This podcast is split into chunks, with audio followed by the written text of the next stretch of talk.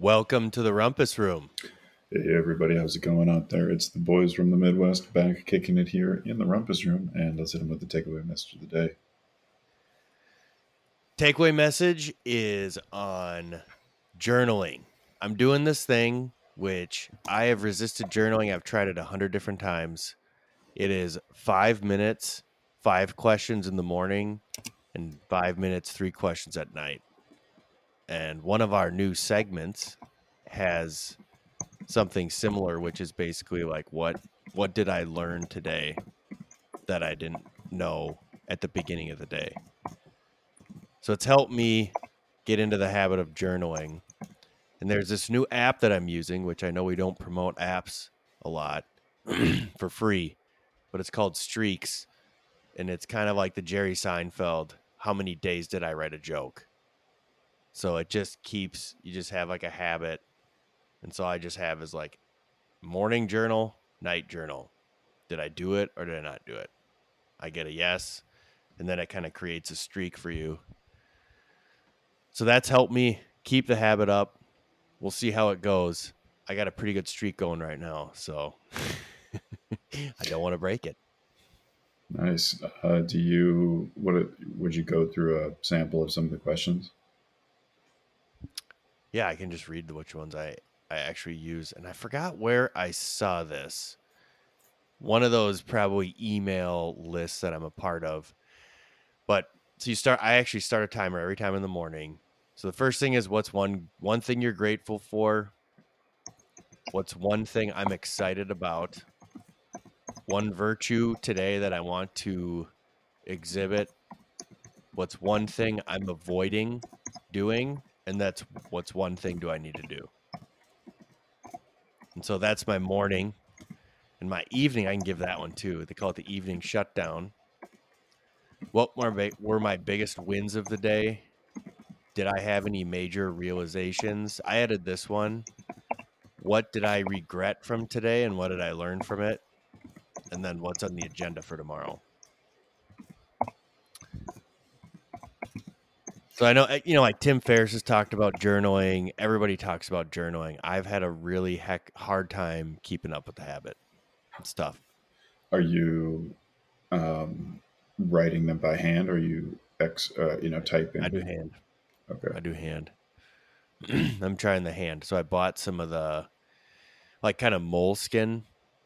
They're not moleskin. It's from Costco, so it's way cheaper. But it's like uh same thing. It's a notebook leather, that's pretty decent. That a leather like bound book.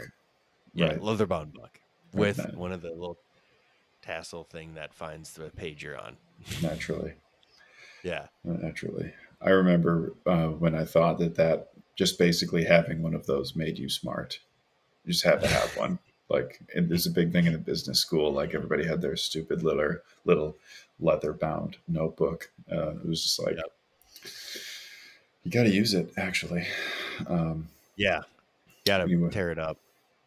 I like that. Um, I've always struggled to keep up the journaling as well, uh, and I, I've been doing walks with my son in the morning, and I've I've been faking that like that's my meditative time. So I've been trying to do like walking meditation and you know calling it meditative, which isn't super far fetched. A seated practice is extraordinarily beneficial. I can certainly tell you that. But um, oh yeah, trying to make that one more stable as well, um, especially now that he can walk. And so for like a third of the walk, I throw him down by the stroller, and then he toddles alongside and. Uh, basically like sort of steps right in front of everybody as they come across the like because he wants to go like talk to him. Oh, so really? He's gotten a lot better. Like now he doesn't do it quite as overtly, but like in the beginning, it's like he was focusing so much on what's immediately in front of him that all of a sudden he would see somebody and then he would like get big eyes and then like they go to what they're looking at. Like you just do that naturally. And with a toddler, it's extremely exaggerated. So he'd like lunge at people as we're walking on the sidewalk, or dogs. Like he, he's always he gets all charged up when a dog goes by, and then uh, then I have to be like, okay, is this dog going to bite him or not, or like, is it going to yeah. be safe? And it's usually yeah, fine. You got, but you got one to two seconds to figure that out. there's not a lot of time to make that judgment decision of like how you know you just got to read the body language and be like whatever you know but um luckily uh we live in a decent neighborhood where people are reasonably aware of their dogs and just not you know i mean there's common courtesy is what i'm trying to say so. Anyway um so what else is new? Not a whole lot. So we this I, a couple weeks ago I went to the Twin Cities Startup Week, and that for me was interesting. I was trying to a meet somebody there. It was kind of like a hey, I want to meet somebody. And I, I struggle to go to some of these events sometimes because I'm not sure how productive they are. It's a lot of just like chatter and then, you know, it's like like for somebody in my position right now, my my job is to sign deals and make things. Like how do I make my product better and how do I sign a deal? Like that is what I'm thinking about all day every day. So these events where you're meeting people and like listening to you know somebody's perspective doesn't add a whole ton. Um but the the big thing that I am trying to not figure out but I'm thinking about a lot is this venture funding versus bootstrapping. So there's venture funding just for those of you that don't know basically means like taking other people's money and trying to start a company. Bootstrapping is more like I'm going to do this on my own and not require outside funds or not go down the like institutional investor route which is basically like a company. You can bootstrapping sometimes is like I'm going to get money from you know people that I know, friends and family type thing. That I think sometimes qualifies. There's a lot of different definitions of these, but venture is like I'm going to go with like a company and those are like Facebook. Those are the companies that got funded there. So Yeah. I've been thinking a lot about that. venture is definitely like the silicon valley you go give the pitch they are institutional and you know they're dealing with a huge fund that they have a whole engine around it friends and family money i would consider pretty bootstrappy and um, i worked for an organization that was friends and family for their seed round and that's pretty crazy to go out to your friends and family and be like yo um, give me money and then I need money. try and salvage that relationship long term if it goes sour like shit. Um, the thing about this gentleman who I used to work for was or work with was it was his second time launching the business. He launched it with venture funding, had success, and then came back to a different market and got friends and family to like start the exact same business. So there's a little bit more safety there. I think you'd be pretty confident, you know, if you were starting the same thing for a second time, as opposed to like, yeah, I got this fresh idea, friends and fam. You never done wanna- this before. yeah. Oh, that's terrifying. Anyway, Yeah. So what? So one of the comments that I think we were kind of talking about earlier is the question that somebody asked. Like, let's just say the audience is uh, one of the people that was up there was like, "Oh, what is everybody in startups worried about?" It kind of like, isn't it obvious? And they said like, capital, funding, cash, and I was sitting there. I'm like, no, I said it's customers. Like you need paying customers. Because what I what I, my experience and you know this is just my experience. Okay, you run out and get a bunch of money. Now your job is to go get customers, like to go get people to pay you for it. And like your timeline to get customers could be shorter and you're expected to get more. So I don't like yeah, getting money is great, but you kind of then you're you're setting yourself up like the ultimate goal is to basically start a profitable business and i think that's just a frustration with me with i think some of these startup communities is they're obsessed with like the pitch getting capital venture funding you know they're really focused on these types of businesses. Like you can get capital or money from a lot of different people um and what i've kind of my my insight into the venture world is they're looking for home runs. They based on how they get paid from their limited partners and that's like who gives people money to ventures uh their timelines which is usually around like 10 years they're looking to get out early and make a big exit. So they're looking for more of the home run ball. Like base hits don't do them a whole ton of good because they need a bigger return and they get a bigger return say if they do like a facebook you know versus 10 profitable um you know washing machine shops that just kick cash over the door every single month every single month but you know takes one dollar and makes three instead of one dollar makes a hundred There's no scale. Yeah.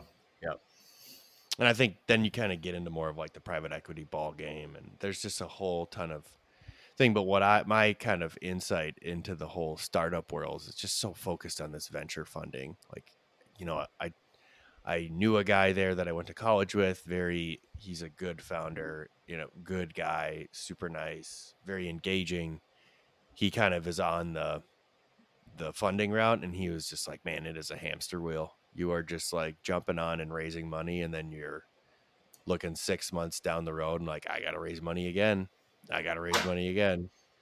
So your job then becomes more that. So if i mean and if that's maybe what you're good at is raising money that could be the route for you.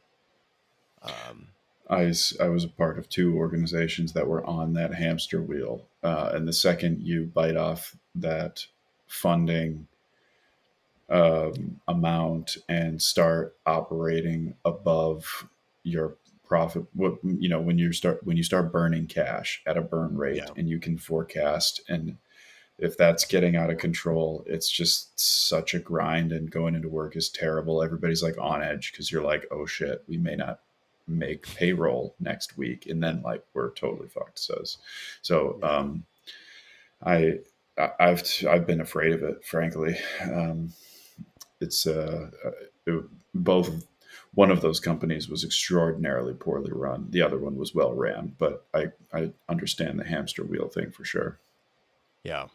I've heard that from a couple of people because I'm asking a lot of the, I'm starting to get more of a network of people that are in this type of space and I'm reaching out and trying to just like find some, some people that have gone down the route. And I do hear the, the, the term hamster wheel quite, quite a bit, which is not something you like want to talk about. And I'm, I'm lucky in the situation I'm in because I have, I have a lot of, I have, I have a different need. You know, like capital for me would be a different need. And I Mhm. think somebody starting out, like quitting your job, there's a lot of things that you may need to maybe play that game. Um, and so I think strategically, that's just a tough question to answer. Uh, something that definitely keeps me up at night.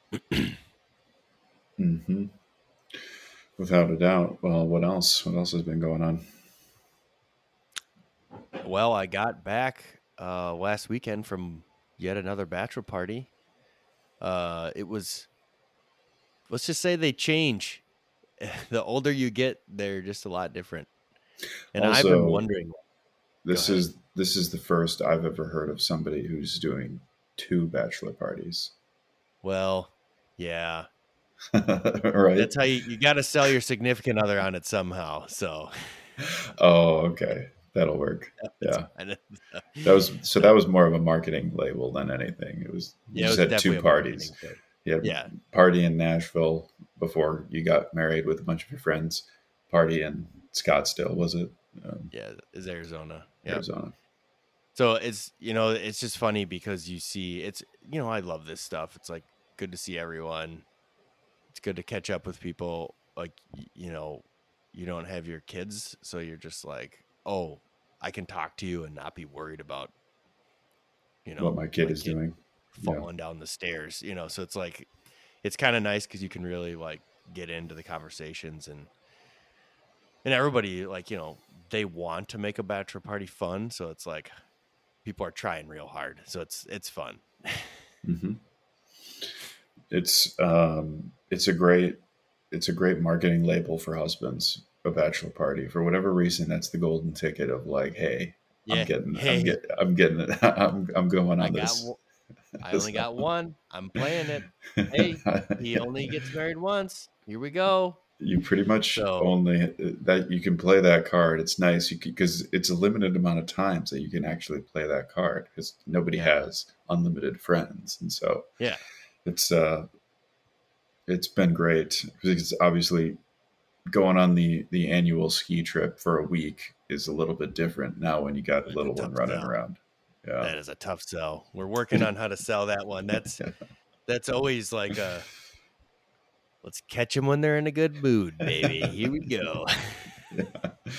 or you start like uh, obviously you know you looking for the other opportunities to like balance the scales if the, if you Oh, hear yeah. of things in their social calendar it's like oh you you should do that you should do that you gotta hop on those bad boys. i would You support should you, in definitely go on that trip, or you should definitely hang out with them, or you, you know, absolutely please you gotta press- please. Okay, let me, let me just call like, him actually Uh, yeah, you're on percent to go. uh, Yep, and that is funny because that was about I, I. There was a lot of that conversation going on at the bachelor party too. It's like, oh, how's your, how's everything going for you? How'd you get out of get out of it? So it's just kind of fun. mhm. totally But we only got Oh. a few of those left. we do, and um, I think of my two of my friends eloped and didn't have bachelor parties, so I guess I should bank those Yeah, as credits. uh, I, Perfect they should be they should be official credits. Somebody should issue them. They should come from a place. They should give you a card, which is I have my friend's bachelor party. I'm playing the card. Here it goes. This is I'm this is using it. Ross's elopes Ross's uh, eloping bachelor party in the bank, like whatever it is. Anyway, um, you had mentioned another item on the list uh, that caught your attention, which, uh, granted, we're late to the game on this one, but the new Top Gun movie. Yeah, it is good. I would watch it. If you're a, uh, if you listen to this podcast, you're gonna like Top Gun. I'm just gonna say that. if you like listen to us talk, you're gonna like Top Gun. Um, I thought they did a really good job. You know, keeping flying planes cool, making flying planes cool again. Like it was a really, it was really well done. And Tom Cruise, as psycho as he is, he's a good actor, and he plays that part really well. He does, and he demands uh, excellence from his production crew and everybody around him. I'm sure you've heard the stories of him. Like, well, did you hear the COVID freakout story? No, Um, I didn't. Apparently Mission Impossible was one of the films that resumed filming like earliest after the shutdown was you know for however long. And they had super strict um, covid policies that were you know imposed by the studio or whatever. And um, there was an instance where a couple of video editors were on a laptop looking at something and i think one of them had their mask down and they were just talking and it wasn't like a you know who knows the, exact situation but basically tom sees them and comes over and just rips him a new one like for Hmm. f- several minutes of the entire industry is looking at us right now. We cannot screw this up blah blah. So he, he and i've heard stories of that from other coworkers in terms of his demanding of excellence. So um, He takes it seriously. he takes it seriously, which may also, you know, you could you could find that in how seriously he takes Scientology, right? he's pretty committed to that too.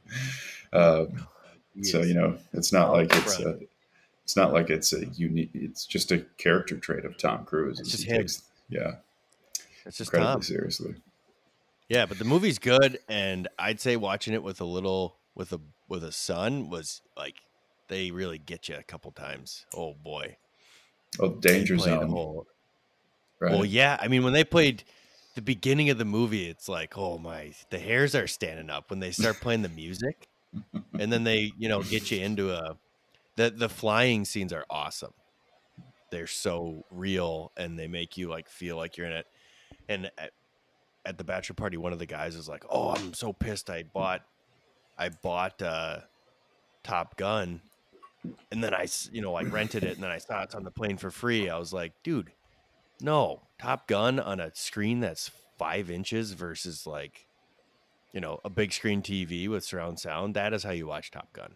hmm hmm So I would recommend getting your popcorn and watching Top Gun. Go all out.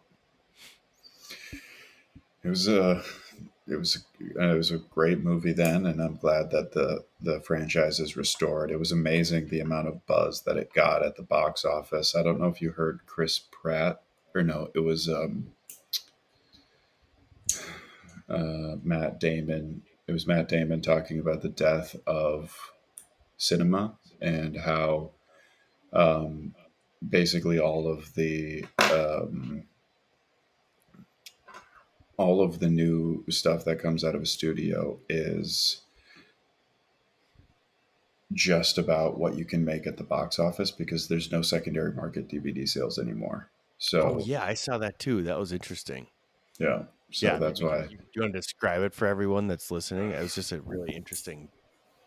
Yeah, so like uh, something like Office Space or um, uh, any of the cult classics, really, that like are box office flops, but then they make a bunch of money secondary market because people want the DVD and they buy the DVD or VHS. There's still a lot of an opportunity by the actors in the studios to make money.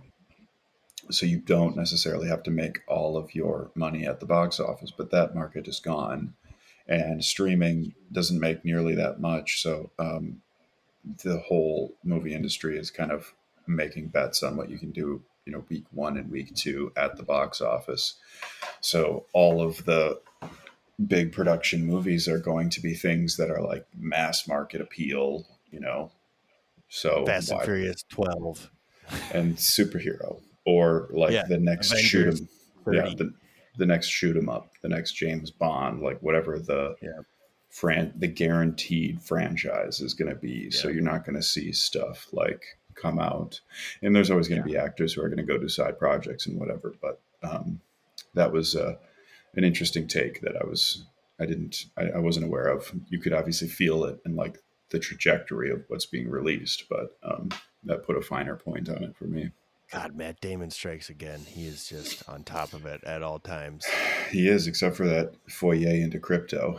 That was uh, Yeah. not not his best look, uh, given the recent crash. Um, I mean, we'll perhaps save the economy for the next time. Um, and hey, it's political season too. We haven't even gone that direction. There should be tons Yeah, of fodder. plenty. Yeah, we got Rumpus Room episodes just going to be flying at you soon. yeah, especially things like the NFL is back uh, and um, screwing it up just as much as before. Um, oh man, they are just they like to just stub their toe as much as possible. Uh, They're more of the bang their head against the wall, I think, than anything. Yeah. Multiple times. It's actually a Yeah. get a running start and hit the wall with your head and then try it again. And then if you could, Get you clear know, to play. really slam the back of your head into there, make Hit sure the you back. get that get that cerebellum Oh. in there. You know, like shake it around in there as much as Uh, possible. I Oh. I didn't I didn't watch the Monday Night Football episode where the quarterback had that just Yep, so weird Tua. neurologic reaction to the head trauma. Um, and then I, I did, I heard about it on, you know, social and then, um, so perhaps a little clickbait of the week for you right there, but, um, I watched the clip and it seemed really benign, the fall that he had. But then they were talking about the previous week's trauma, and it was one of those falls where you go back and you hit your head backwards. And I've always been told that that's like the most dangerous Hmm. um, way to hit your head is just like straight on the back. Uh, and then when he seized up with his fingers, did you see the clip? Oh yeah. It I was with my uh, buddy who's an orthopedic surgeon. I was standing Scary. right next to him. He was like, "Oh, that is a sign of a lot more." Ugh. He said that my, a friend of mine is an orthopedic surgeon, and he he was like, "Yeah, that's that's not messing around. That that means there's a lot more." something like spinal. I, I mean, I that Neurologic damage. Spine, it's gonna be it's gonna be worse than just like the seizing is a sign of something really bad. And I'm sure yeah. everybody's probably heard it on you listen to talk radio on an NFL podcast, and this is like fifty percent of their Just content into the ground. Yeah, yeah. But yeah, it's. I mean, obviously, it's a big deal. That's like the Achilles heel for the whole. They got everything going for them in the NFL, but this is just like, just hanging around. They're, it's not going to get solved. No, they were selling everyone that in practices everybody's getting less concussions, which that's good, but it's like this is it's tough.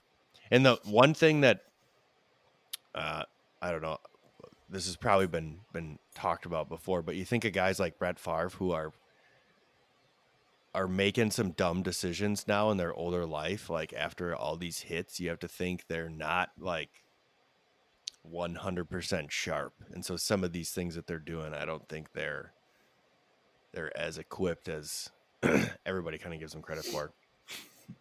Uh, I have you had conversations about whether or not you're going to let your kid play? Oh, big time. Yeah, so I don't think we're we're going to try to steer away from football if we can. Hockey and football are the, the two that I'm most nervous about. And so I played football in college, I played in high school, and I've luckily made it out pretty scotch free, especially from the head trauma.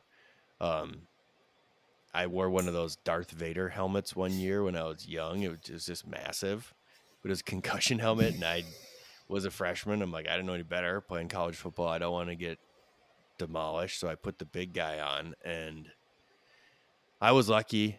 I didn't have any majors that I know about, but I have some buddies that definitely have some repercussions now. You can see them, and I think they're neurologically a lot less sharp than they were. You, like you can see the decline. You can you have a conversation. I was talking about this actually a couple last week. It's like we have a buddy that has had like three or four, and he will stop in the middle of conversation talking. Well, three or four, we're talking major concussion blackouts. Major, yeah. One of them this is actually somebody else. That oh, the, different like, person. You know, it's somebody else. Yep. Um, they basically had like three or four. They didn't play in college, and they are like, there's like a pause every once in a while in conversation, and I, I didn't. Somebody was telling the story because we were talking about it. Yeah, but it's scary. This stuff's scary.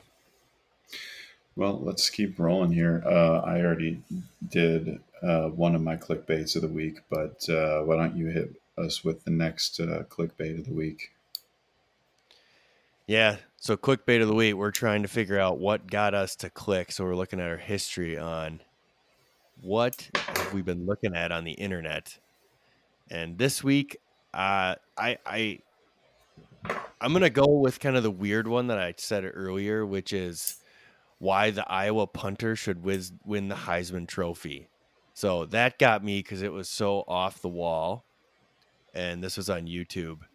And I'm just looking at my YouTube history. And for some reason, I was like, I got to see what this guy.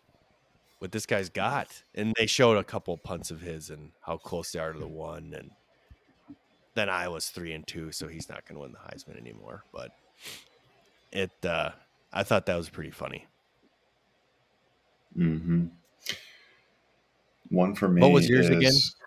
Yeah, I just mentioned it because we were talking about um, the Tua video, and uh, I I clicked on the Tua video after getting like some not- seeing some notification on Reddit or something. You know, pray for Tua, and I was like, what? So, um, yeah, it was all over, and so I went. But uh, my other clickbait of the week has got to be Buckin Billy Ray um, Buckin Billy Ray is a guy who lives on Vancouver Island and is a lumberjack.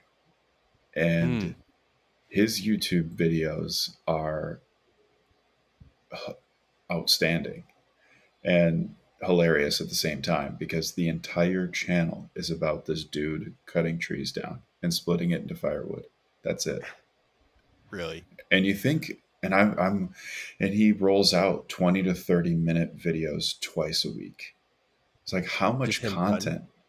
cutting down trees sharpening axes sharpening chainsaws like it's not it's something where it's not like there's not that many things involved right yeah. like cutting a tree down is fairly straightforward but he's been doing it for such a long time that he narrates extremely well and he has a lot of really fine finer point insights that like now all of a sudden I'm like shit I can probably sharpen a chainsaw now because he's an expert. I've been listening to Buckin' Billy Ray and he's Yeah, you're you're now learning from the best. yeah. It's educational now.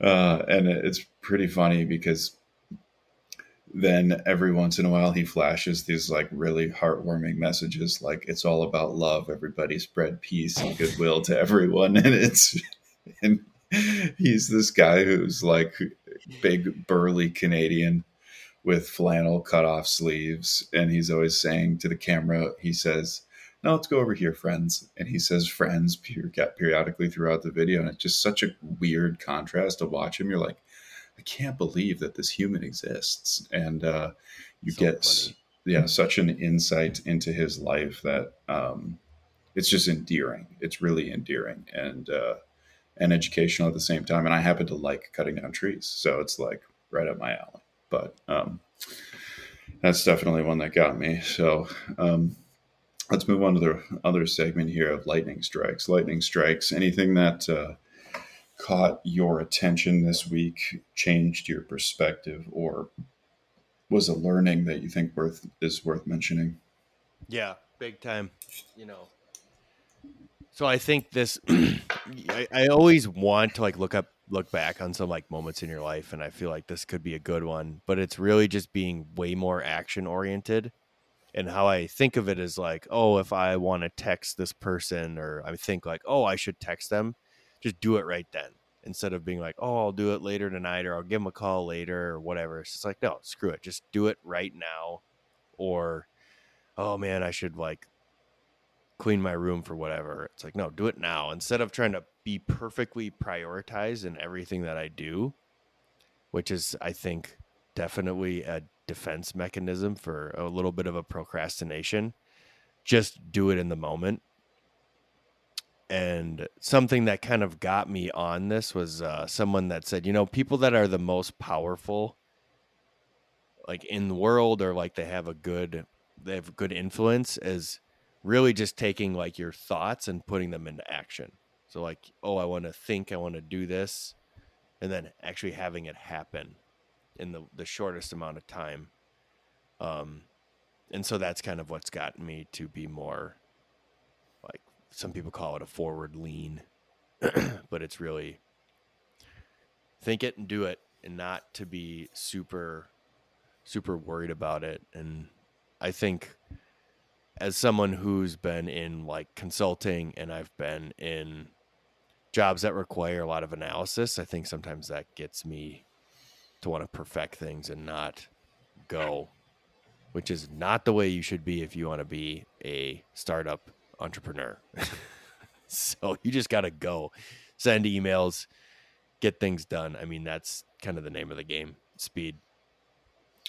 Yeah, one of my lightning strikes this week was I've been just getting pulled in so many directions uh, from requests from other people that I've not been getting my own work done.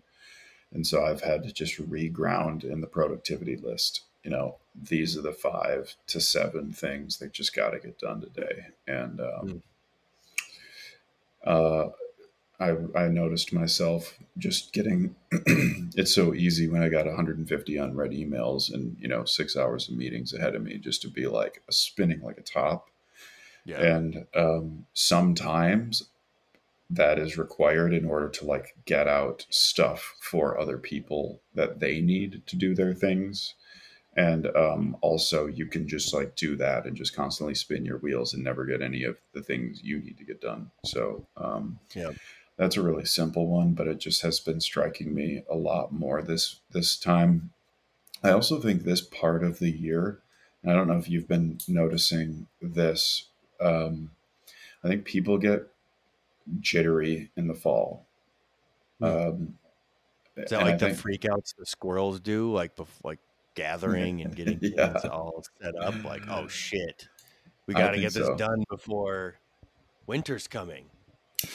I I think that's a total thing, definitely in the Midwest where you have the more extreme seasonal changes. But I think in our like human DNA, we have those that type of embedded stress much more deeply rooted than I think people care to admit, which is it's the same stuff. Like you had the harvest, and so um, some people are aware if it's a good winter or if it's a good if it's an easy winter we're going to have enough food. If it's a tough winter it's not going to have enough food. And then i think how it manifests in the business world is everybody knows that like you're not going to get anything done at the end of the year and between thanksgiving and christmas nothing real gets done. It's all like passing the time doing due diligence getting ready for the next year to start nobody's Mhm. like and sure there may be some people who are landing huge you know progress items in that time frame but i would say right now is much more important you have like budgeting strategic planning everybody's getting ready for the new year right now Mhm. so i think it's just a frenetic time. Uh, yeah and then all the leaves are changing everything's dying you're like oh shit the world is really happening fast i better make Mhm. sure i have my house in order so i think that's like just been um, on my mind. So um, I got one other lightning strike, which our nanny said, and um, just sort of blew my mind away. And uh, I was asking her about pacifiers and um, t- potty training, and I was like, "How do you know when to do these things?" And she said, um, "Most everything." When you're raising a kid is just like when the parents are actually ready. Hmm. It's it's not it's not like the kid is going to be ready to get rid of his pacifiers at any point. There's no there's no time ever. Like it's Yeah. not going to be a natural thing that he's like, "Oh, here you go, dad. I don't want it anymore." I've decided I'm done. yeah, I I would like to be a a non-pacifier child now, dad. Here you go. I'm tired Um, of these. Yep. Sure. Uh, so that idea, she was like, and if the pacifier affords you a certain level of comfort right now that you're not willing to give up, that's your thing. And um, there will be a time when it's probably not the case. But she was like, potty training is the same. It's like, it's when the parent's ready because the kid's going to pick up on what's trying to be accomplished. So don't, if you can, if you can just keep that in mind, um, and not Hmm. think that like you're waiting for your child to do something developmentally. You're actually probably waiting for yourself to be ready to like lead the charge. Yeah, basically. Yeah. yeah, I could totally see that one. That's another perspective that you can put a lens on yourself and your your kids for sure. I like that one. Yeah, that was a lightning strike for sure. I was like, man, this is one of the nice parts about having a nanny who's older and has already raised children. She, she can like tell us stuff because like otherwise, I can ask my parents, but I, I, you know, how many people do you really have like that type of insight from? And when you ask your parents, you're like, well, I know that's what you did because I am who I am. You know, Yeah. Well, yeah, it's uh, different. It it's is different. totally different. And, And having different- also somebody that knows your child, like, you know, Yeah. spends time with them and sees your relationship with them too from a different, maybe a little bit more removed spot. Like it. Yeah. Um, and let's wrap it up with some chicken soup. chicken soup so i can lead the charge on this one the the um my little my little guy um we have this thing that he pushes and he like walks and pushes it and it's like uh like basically like a box and he can open up and put stuff in there um but It's like a cupboard trying- with wheels, basically, right? covered and with handle, wheels. That's a better and way. like handle handlebars and stuff, so he can hold onto it and push it around. and walk. So he, as I watched him, I was just sitting there watching him because it's very entertaining, and you could see his brain moving, and he was trying to get in it. He was trying to put his body inside of it. So he's like going and putting his head inside, and he's like, "Well, that's not going to work." So then he started putting his feet in there, and he was like. To watch him think through the whole process and use his brain and like try to problem solve was really fascinating. It just was fun to sit and like I had not like nothing was on my mind just watching him process like decision making and it was just really it was really awesome. it's just fun to watch him trying to figure it out. And he didn't know I was watching him too, so he was just like in the zone going. It was fun to watch. Yeah. Um, it's amazing. Um, my chicken soup for this last week, which obviously, you know, we're kind of building off the chicken soup for the soul sort of thing, was um, I know a lot of people say this offhand, which is like, oh, you really got to cherish these moments as they're young. And um, it's becoming, for whatever reason, it's it's sunk in with me about like there's going to be a time when I'm not going to have him like sitting in my lap reading a book, snuggling in, you know, like Mm-hmm. that is something that is going to go away. And, you know, you really don't ever get that type of like really, um, that experience back uh, as as a dad as the kid gets older Uh, and it obviously changes you know and, and evolves but them being just that little right and that like so helpless isn't the right word but um i would say vulnerable just because Well, there's There's a big ahead. connection with you. So Mhm. like you're so connected to them in like a very physical, emotional way when you're with them in that situation. Yeah, and so that's been something that when I, I've tried to just notice when I'm putting him to bed about like, wow, I, I really want to appreciate this because there's this experience is just limited and um, Yep. it's going away, and it's so it is it is definitely something that is so deep and um, connection is the only word to describe it, but it's it, it's something that um, I wish I could describe it more than that and you know in terms of the word as connection and it's just it's hard it's hard to because it is so Well, it's such an emote. It's very emotional. Like it's just a, it's a it's deep. visceral it's so visceral like too it's- like it's it- um, I, don't think we have the language to describe it. Like I don't think words can, and that's it's like an easier way out of it. But I think. Yeah. so that's just like been my you know i tried to take those moments and really feel them and appreciate them and appreciate my little dude and um, that relationship and it's it's just been a lot of fun.